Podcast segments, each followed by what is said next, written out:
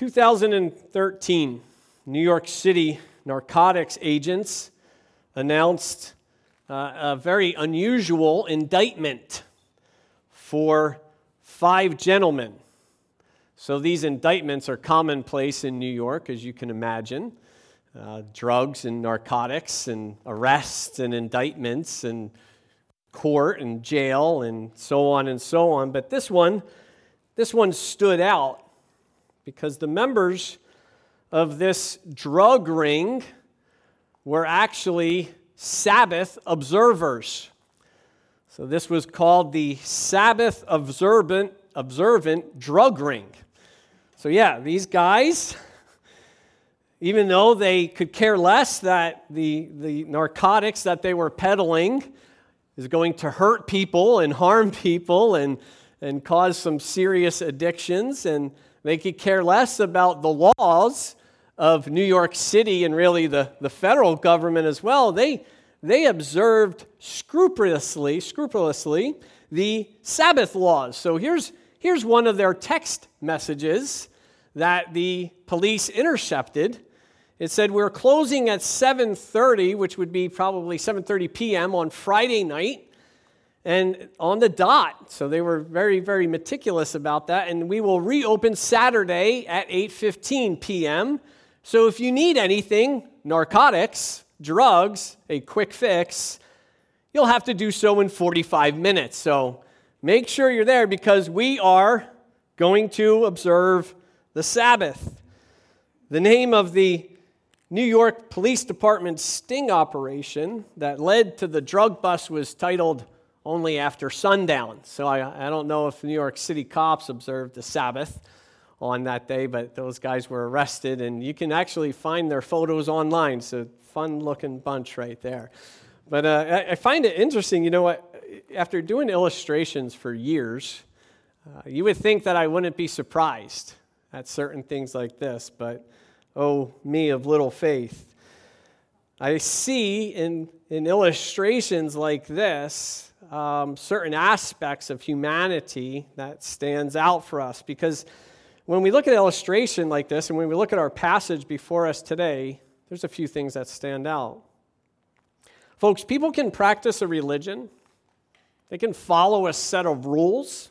They can look really spiritual on the outside but they can be so far from god's intention and god's purpose for us these guys observed the laws of the Sabbath, but they were breaking the laws. They observed the laws outwardly, but inwardly, they were practicing wickedness. It's not much different from our passage today. Our passage today, we find a bunch of, bunch of individuals who are very good at keeping the Sabbath laws.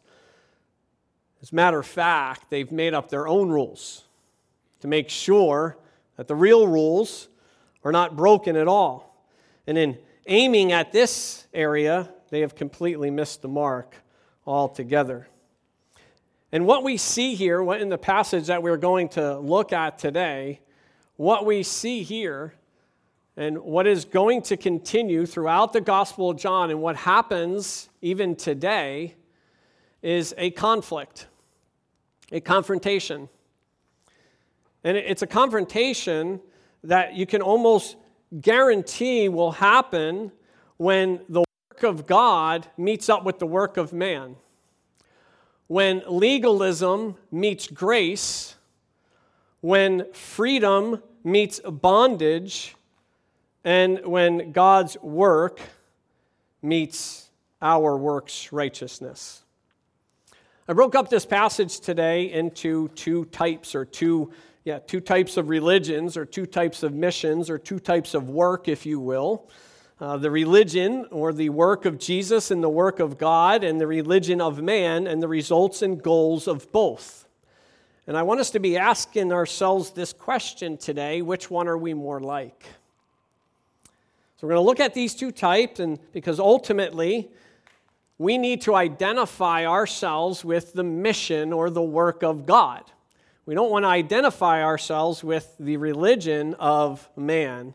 We're going to be looking at these two types today. So, the first type in Jesus' religion, Jesus' religion aims to heal, verses 1 through 9. So, follow along, John chapter 5, verses 1 through 9a, actually. We're going to break off half of that there. So, after these things, there was a feast of the Jews, and Jesus went up to Jerusalem. Now, there is in Jerusalem by the sheep gate a pool, which is called in Hebrew Bethsaida, having five porticos. In these lay a multitude of those who were sick, blind, lame, and withered, waiting for the moving of the waters. For an angel of the Lord went down at certain seasons into the pool and stirred up the water. Whoever then first, after the stirring of the water, stepped in was made well from whatever disease with which he was afflicted. There's a man there who had been ill for 38 years. When Jesus saw him lying there, and he knew that he had already been a long time in that condition, he said to him, Do you wish to get well? The sick man answered, Sir, I have no one to put me into the pool when the water is stirred up. But while I am coming, another steps down before me. Jesus said to him, Get up, pick up your pallet, and walk. Immediately, the man became well, picked up his pallet, and he began to walk. I'm going to keep checking this because we were having issues with our, our slides today, so hopefully you can see that. So, just to set the stage, John sets the stage for us, and, and he tells us uh, certain participants uh, intentionally uh, to kind of set us up for this conflict that is going to happen. So, there's a feast. There's not really, it's not really told us what feast it is, uh, but we know that Jesus has gone up to this feast in Jerusalem. John points out some characters that are over this feast, and these characters are kind of placed central to our text here today. Those characters are the Jews. So we have this feast that's happening in Jerusalem, and Jesus goes up to this feast, and this feast is run by the Jews or the religious leaders of Jesus' day. And if you look at this, this is the, uh, the scale model. I think, Dave, did you see this scale model when you were there? So this is the scale model. You can let me know if I, I mess anything up here regarding this geography and stuff. And the, but you can see the southern and northern pool uh, and the pools that they he's referring to. Uh, so this is where all of those multitude of sick and lame and withered and dying people would be. And then you can see the relationship. The two towers, that's the Antonia fortress uh, that Herod built in order to protect the worshippers uh, or for riots and stuff like that. And they would have a, a, guard that would be stationed there. And then if you see, there's a little road that kind of winds up down to that little door right there. That is the sheep gate. So you kind of get an idea of where Jesus is right now when you relate. And that, that wall right there is the northern wall to the temple. So there he is. And it's kind of interesting because it's, it's a feast. And there's a, there's a lot of people around. And these people would be traveling past, you know, walking and coming in, and there's a, there's a crowd that we learn later on that's hanging out with all of these individuals. So Jesus, I think, attends, intends to go to this feast, but where do we find him first? We don't find him in the, the midst of all the religious individuals. We find him where? We find him among this group of lame, withered, sick, and dying. That's where Jesus is. Lacking the indwelling of the Holy Spirit, uh, modern society is looking for new and innovative ways to make people more empathetic, to make them more compassionate. And one of those ways, uh, Mark Zuckerberg, whose company sells the Oculus VR, is VR, virtual reality.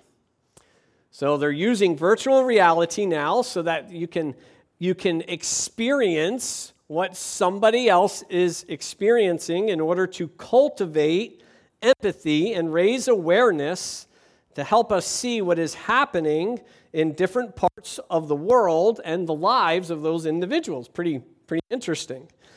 Uh, they said by creating an immersive and interact- interactive virtual environment, a VR headset can quite literally put you in someone else's shoes.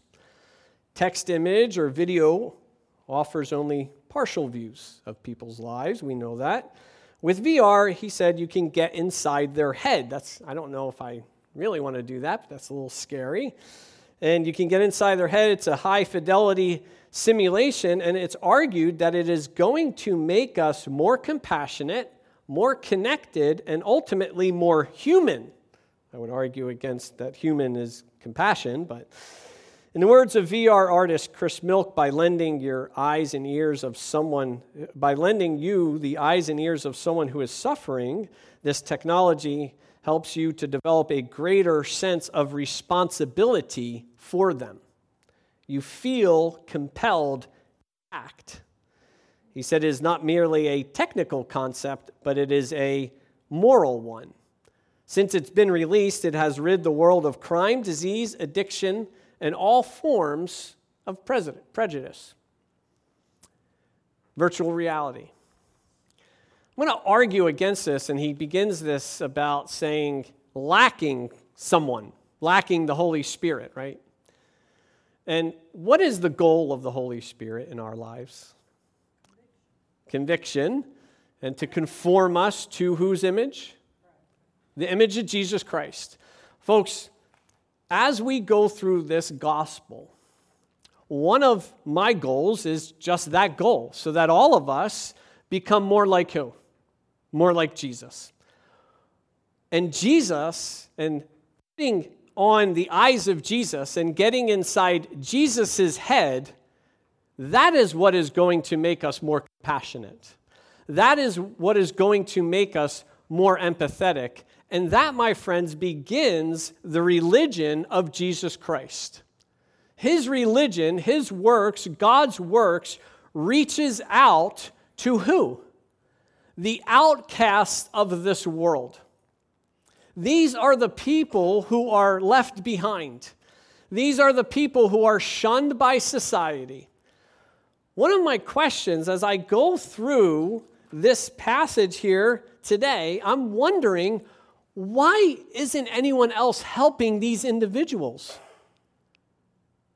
This is, this is the feast, right? So there's a lot of people, and I know this is an argument from silence, but really it seems that these, these individuals, the religious leaders, the ones who are supposed to lead people to God, the ones who are supposed to do God's work, are absent.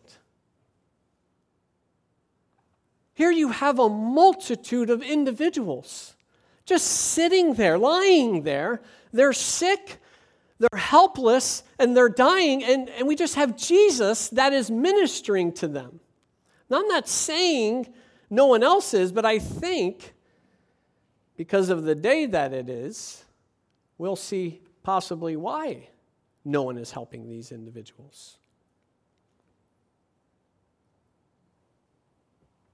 I want us to go back, look so far as we look at the religion of God and the work of God and the mission of Jesus Christ. Who has Jesus been seen around? Is he with the, the lofty people of his day? Is he with the, the people who are high up in society? We've seen him talking to the woman at the well, outcast of her society. Now we see him surrounded by these individuals here. And, folks, we have to continually ask ourselves the question Are we doing God's work to the people who God is trying to reach? To people like this? Because Jesus later on is going to say, in speaking spiritually, I didn't come for the healthy, right? I didn't come for the righteous. I didn't come for those who are okay. But also, physically, Jesus constantly is seen with those who are destitute. those who don't have anything, those who can't help themselves. You ever play the game Where's, Where's Waldo? You ever see the books where you're, you're looking for Waldo, and sometimes Waldo is pretty hard to find. Sometimes it takes, usually I just give up and I put the book away and I'm like, someone else can find Waldo. And, uh, you know, it, sometimes it, it takes a lot of work. You don't have that problem with Jesus, do you? We don't have a problem finding where Jesus is. This is where he is. This is where God's work is being done. Yes, he's going to make his way up to the feast. Yes, he's going to be around all those people and celebrate. But there's work to be done first. And this is where he stops. And also, that I want us to see here is that he, he takes a look at this guy. So now this, and, and re- regarding the, the angel and the stirring of the pools, whether or not that actually happened, we believe that that was added later on to the text. Uh, we're not quite sure whether it was a, a superstition or not.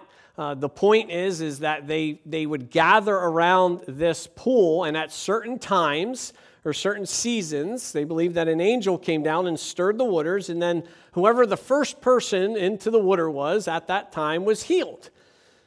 So Jesus fixes his, his, his attention to this one man. I want us to see something else. There was, there was nothing that drew his attention to this man. He didn't look at that man and be like, oh, that man's righteous. Oh, that man looks like he's going to make a good, uh, you know, a good person to work with. What does he do? He just has mercy on him. Jesus knows that he has been in this condition for numerous years, he looks at him and he asks him a question. And he's referring to his physical well being. And he says, Hey, do you want to be healed? What do we see there? And in comparison with what we are going to see later on with those religious individuals and their laws and their rules, this is God's grace. This is, this is the religion and the work of God. He comes to people not who are well, he comes to people who are sick. And he reaches out to them in mercy and he says, Do you wish to get well? Do you want to get well? Notice that there's, there's no requirements that Jesus puts on this individual in order for him to be physically healed. He doesn't test his faith like some of the other folks. But he reaches out in mercy and grace and he asks him a question.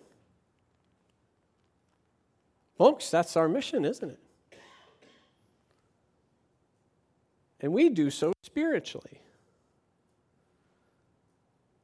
We go to these people who are outcast, who are hurting, who are lonely, and who have nobody to help them and we say, hey, do you want to, do you want to get well? I know someone who can help you.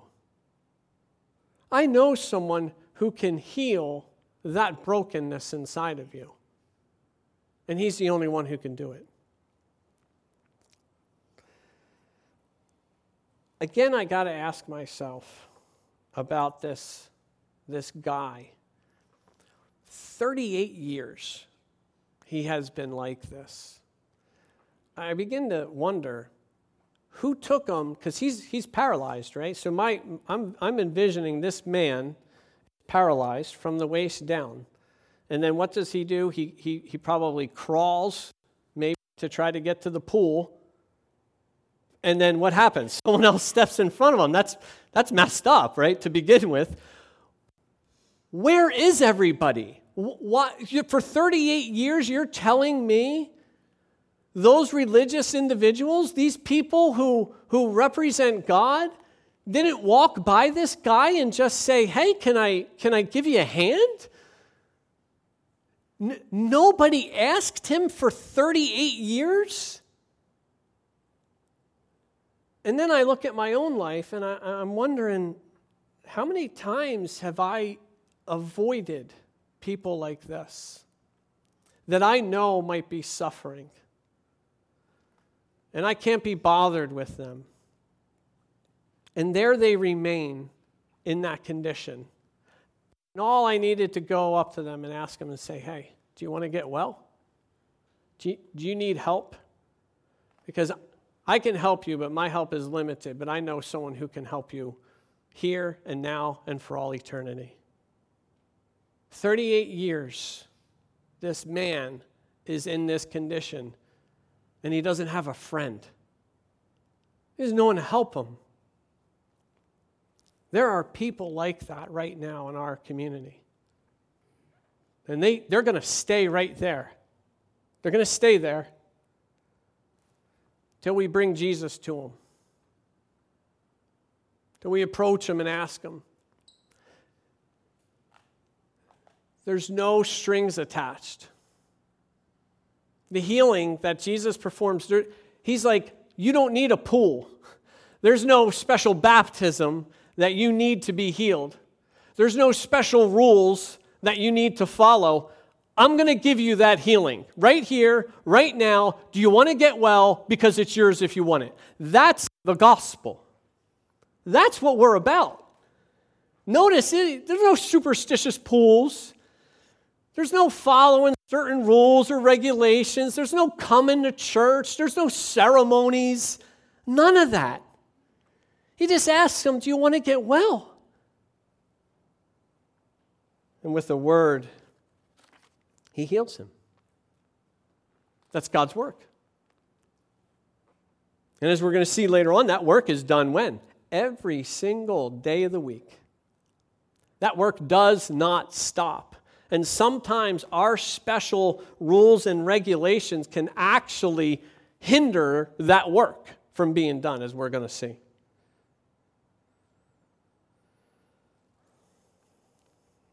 His goal is the restoration of humanity. That's his goal, that's his mission. Jesus came to heal us. Jesus came to make us whole. Yes, this man receives a physical healing, and I don't think that this man actually believes in Jesus. But it teaches us that that physical healing represents a greater healing that only, only Jesus Christ can offer, and he offers it how? He offers it freely to you and me. All of you here today, do you want to be healed spiritually? Jesus. You know why? Because Jesus Christ did all the work. All the work has been done by Him. And because the work has been done by Him, you and I can be healed. He heals our spiritual health and He heals us from spiritual paralysis. And He heals our relationship, our broken relationship with God the Father. Notice God's recruitment process in this world. Who's, who's Jesus been recruiting so far? Is he looking for the people who can do wonderful things for God? Is he looking for the people who have it all together? No. John Piper comments on this. He says, he warns of attempting to do great things for God and making the gospel out to be like that. He said the difference between Uncle Sam and Jesus Christ is that Uncle Sam won't enlist you unless you are healthy. Jesus Christ won't enlist you unless you are sick. He says, What is God looking for in the world? Is he looking for assistance? Nope. The gospel is a help wanted ad. The gospel is not a help wanted ad, it is a help available ad. God is not looking for people to work for him, but for people who will let him work mightily in and through them. God doesn't need our help, we need his. Jesus heals him, heals him with a word and then tells him to do something. Pick up your mat, walk. Which leads us to our next type of religion. Man's religion will only harm. So Jesus' religion aims to heal, man's religion will only harm, verses 9b through 18. Now it was the Sabbath on that day. So the Jews were saying to the man who was cured, It's the Sabbath. It's not permissible for you to carry your pallet. But he answered them, He who made me well was the one who said to me, Pick up your pallet and walk. They asked him, Who's the man who said to you, Pick up your, your pallet and walk? The man who was healed did not know who it was, for Jesus had slipped away while there was a crowd in that place. Afterward, Jesus found him in the temple, said to him, Behold, you have become well. Do not sin anymore, so that nothing worse happens to you. The man went away. and He told the Jews that it was Jesus who had made him well. For this reason, the Jews were persecuting Jesus because he was doing these things on the Sabbath. But he answered them and he said, My Father is working until now, and I myself am, I myself am working. For this reason, therefore, the Jews were seeking all the more to kill him, because he not only was breaking the Sabbath, but also was calling God his own Father, making himself equal with God. Does anyone need water? You guys doing okay? It's hot in here, isn't it? It's getting long and hot. All right, we're going to plow through this. So John sets the stage. What, what's, where's the, what's the key point? Not only is it a feast day, it is what? The Sabbath. And now we see exactly what is happening here. Because what Jesus does is really, really bad. Bad for the Sabbath, and what this man is doing is really, really bad. Two year old Harper Westover lives in Washington, D.C. This is a picture of this little cutie. She's adorable, isn't she? And her parents insist that she's just the tidiest and most polite and well behaved toddler in the nation's capital. I believe that. You can look at this kid and be like, this is a good kid. In August 2016, however, all of that, all of those tidy and well behaved descriptors were, were brought into question. You know why? Harper, two year old Harper, Stu, received a notice of violation in the mail. Do you know what it was? It was for, for littering. Little Harper, guilty. She got a $75 fine by the, this, the solid waste inspector. I'm not sure I want to read that job description, but he had nothing better to do, so he went, he was inspecting the, the, I don't know, the trash in the alley, and in the alley, there was a little envelope, and it was from Bucky Buddies Club, which was a club part of Harper's mother's, Harper, Harper's mother's uh, alma mater. So she was joining the Bucky Buddies Club. And, and he said, That's it, Harper. You broke the law. But I got the evidence right here. Bucky Buddy Bucky Buddy doesn't lie. You have a $75 fine. I am going to take your allowance for the rest of your life. What are you going to do, Harper? Are you going to cry? Poor little baby Harper. You're guilty. You broke the law.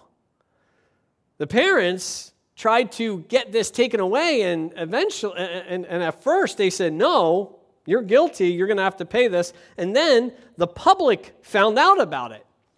Even the newspapers found out about it, and there was news coverage and all this stuff, and eventually they waived the violation. That's nice of them, huh? I mean, what? You wonder what people are doing with their time where they want to fine $75 to a two year old. Kind of reminds, me, I know, it's crazy. That's just sick, twisted humanity. Thankfully, people protested against that. And it reminds you kind of of those, you know, remember those cartoons and the stories where you, you had all of these old curmudgeons, and all they wanted to do was, was catch those kids doing something bad. It didn't matter how little it was. It's kind of like these guys here, isn't it? These guys in our story. Here they are, you know, it's funny, if they're not helping those sick individuals, they're just kind of like the police They're just kind of walking back and forth and be like, yo, dude, what, what are you doing? You got a mat. You're, you're carrying your pallet. Guess what? Guilty. Guilty. You're not allowed to do that. And guess what? This wasn't even a law. So, do you know what these guys did? These guys added laws to protect the true law of the Sabbath. They were called the Melachot. There was 30, a series of 39 laws, and you can read them and look them up, and they're added. So th- this guy can, and, and, really, what we're going to see here is these, this, these, this man's religion actually is in confrontation with God's work and God's religion and his whole purpose.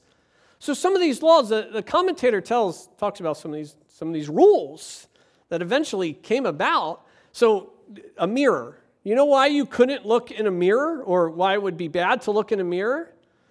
Because if you have a gray hair, which I don't have to worry about, I just have no, no hair. Patrick, you'd be in trouble. A few of you guys might be in trouble. If you have a gray hair, you might be tempted to pull it out. Some people in here would be bald, right? So, I'm sorry. so, yeah, you'd, you'd be tempted to pull it out, which would be what? Work. You'd be working. You can't do it, so don't look in the mirror. How about false teeth? You have false teeth, you can't, you can't use them on the Sabbath because if your false teeth fell out, not only does that ruin the meal for you and everyone else, you can pick them up and put them back in, work. Now, if you have a, a neckerchief or a scarf, right, you, you can't walk down the stairs holding that scarf because you would be working, but you could tie, tie it around your neck. I think they have other things tied around their neck at this point. But you could tie it around your neck and you could walk down and then you can untie it, which wouldn't be work. And I'm thinking, it's a little more work to tie something around and then. And now, if, here's a good one. They would argue, they had a discussion about a guy with a wooden leg. And if there was a fire on the Sabbath, what would happen to the, what could the guy actually go and grab his wooden leg? But we're just going to skip over that one. And then there was spitting. So you could actually, you could spit, but you had to make sure that you didn't rub your foot in the spit because you would be cultivating the soil and doing work. This is, these guys have way too much time on their hands, don't they? And we laugh and we chuckle. Let's bring this a little closer home. Human nature makes no distinction between faiths and generations, does it? How about this one? You better not be seen throwing a pigskin around on a Sunday afternoon, breaking the Sabbath. How about this one? If you're a man in church, you got to wear that tie. If you're a woman in church, you better not be seen wearing pants. How about you can't drink? Or not only can you not drink, alcohol, you need to, you can't work at a place that sells alcohol. How about you better not be caught playing cards, and you better not be caught playing cards, drinking, smoking, and dancing all at once. Because then you're really in trouble. People like rules, don't they?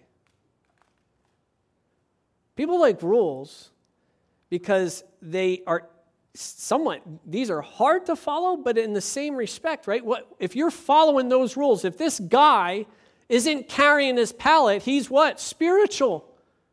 You've got it. You've nailed it. But they're so far away from the heart of it aren't they?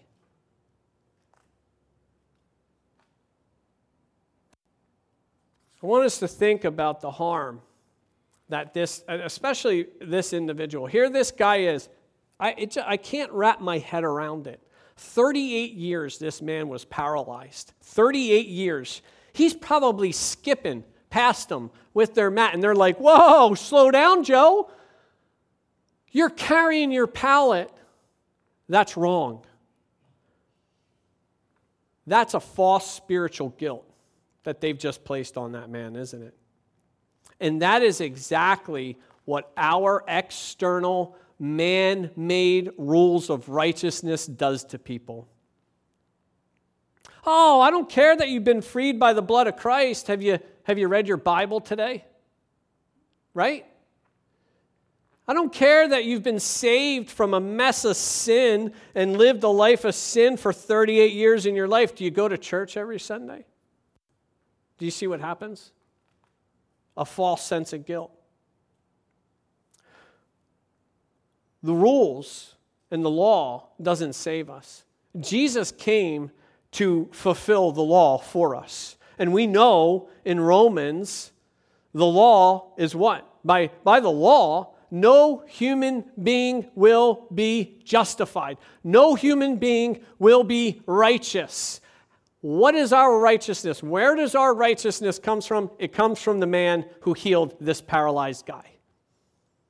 Comes from him. And through the law comes the knowledge of sin. Now, as I said, these weren't even, these weren't even rules. They took this whole no work thing, and Jesus is our Sabbath rest, but the Sabbath was given for man. It's a gift.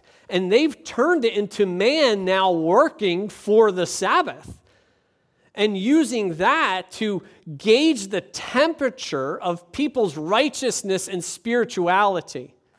And, folks, we can be in danger of doing the same. Rules and regulations take away from the work of Christ and they point towards man. They point towards me. They create a false sense of guilt and they create a works righteousness mentality. I have to do X, Y, and Z, and then I feel better about my relationship with God. Not true. It's guilt. Jesus Christ did all the work on the cross. That's why he says it is finished.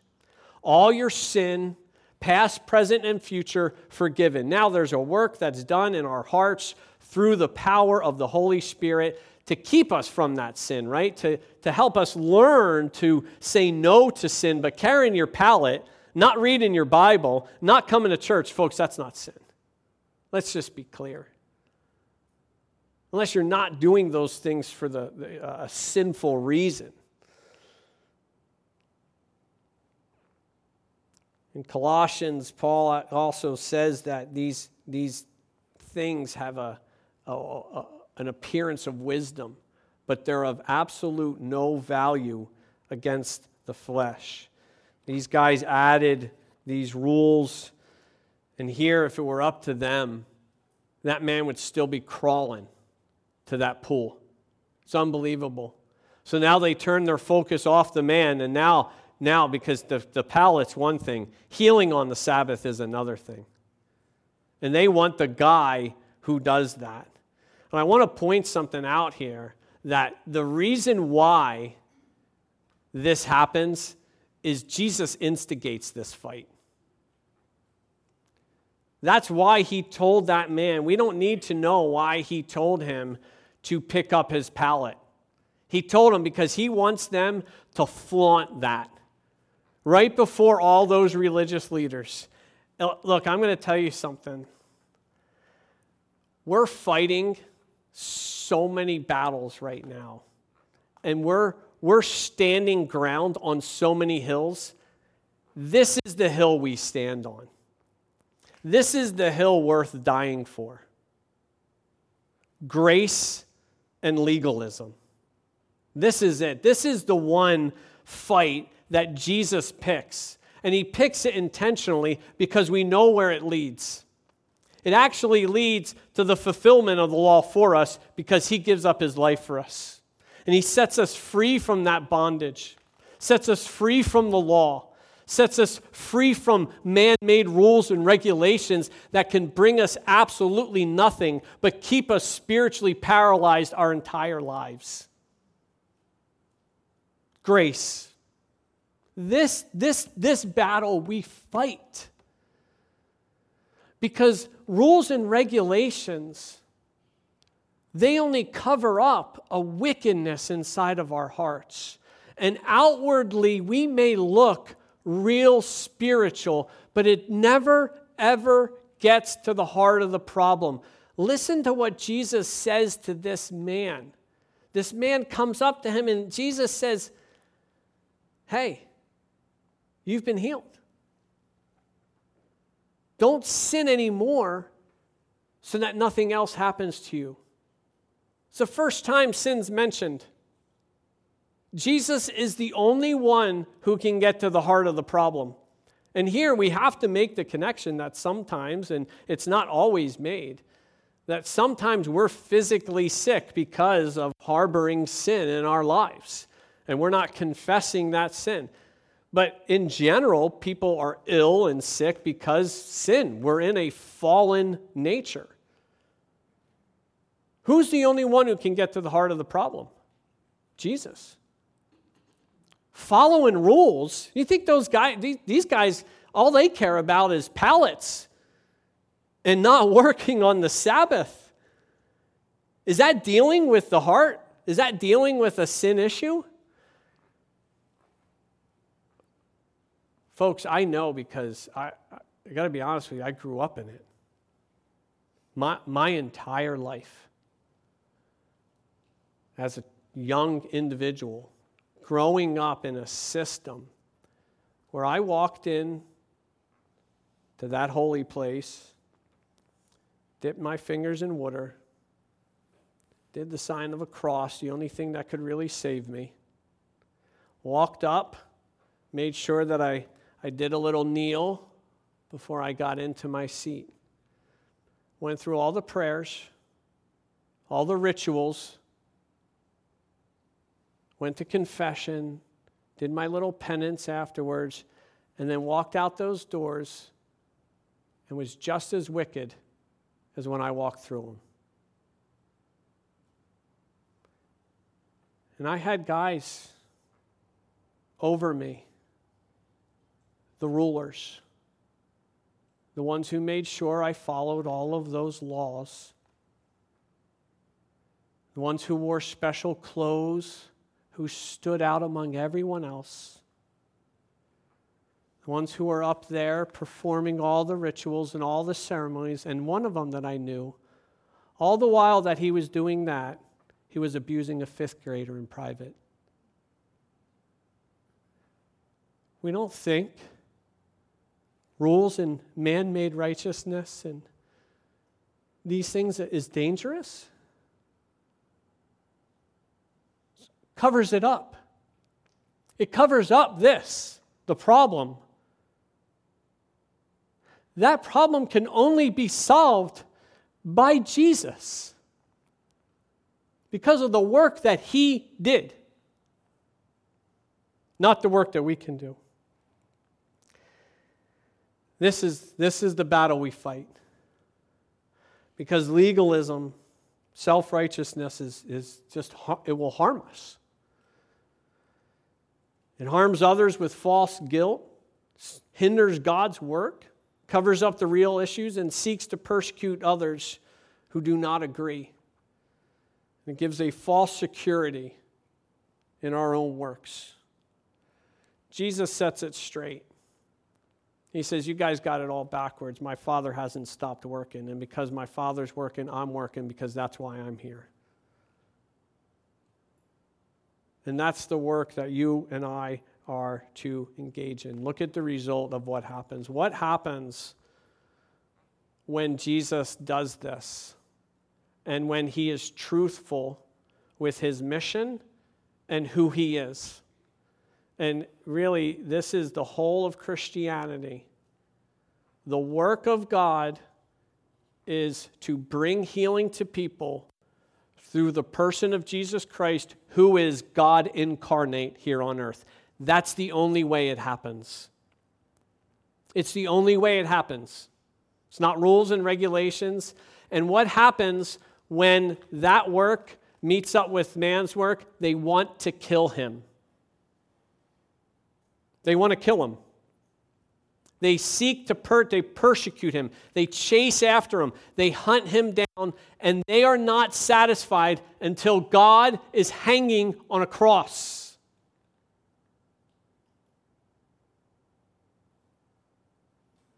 But it was that work that sets us free from all those laws. It's amazing. That's why Jesus started this fight to begin with. And it's that ending that sets us free. God is always working, and this is the work that you and I are to engage in as well. Spring evening in May 1998, Christopher Sercye was playing basketball with a few friends a half block from Ravenswood Hospital. Three teenage Latino gang members looking for a black target approached and shot young Sercye in the abdomen. His friends frantically carried him to within 30 feet of a hospital. They ran inside for help. Emergency room personnel refused to go outside to assist the dying boy, citing a policy that only allows them to help those who are inside the hospital. Police officers came, and the people who were standing by pled with the officers to bring the boy into the hospital. The officers refused. There he lay, unconscious, in a pool of his own blood. After several minutes, when the ambulance did not arrive, the police gave in and carried his body inside. It's too late. Nothing they could do. The rules, the regulations, the policies killed this young man. Folks, whose religion are we practicing? Whose, whose religion are we adhering to? Is it Jesus's? Seeking to heal us, restore us, having compassion, love and mercy and grace? Or is it man's? Rules, regulation, harm, leaving us spiritually paralyzed. Father, we're so thankful for your grace. None of us would be here. Lord, and I pray always, for all time, until you return, that we we continually remind ourselves of that grace. Lord, we know that we are commanded to obey you, but even that is by your grace, by your help, by your Holy Spirit. Lord, help us to follow what we read today, taking that free gospel to those who are sick dying, and spiritually paralyzed. Lord, and help us not to add outward signs of spirituality, but realize you are concerned with our hearts. We thank you again for the gift of life that is only found in Jesus. It's in his precious name we pray. Amen.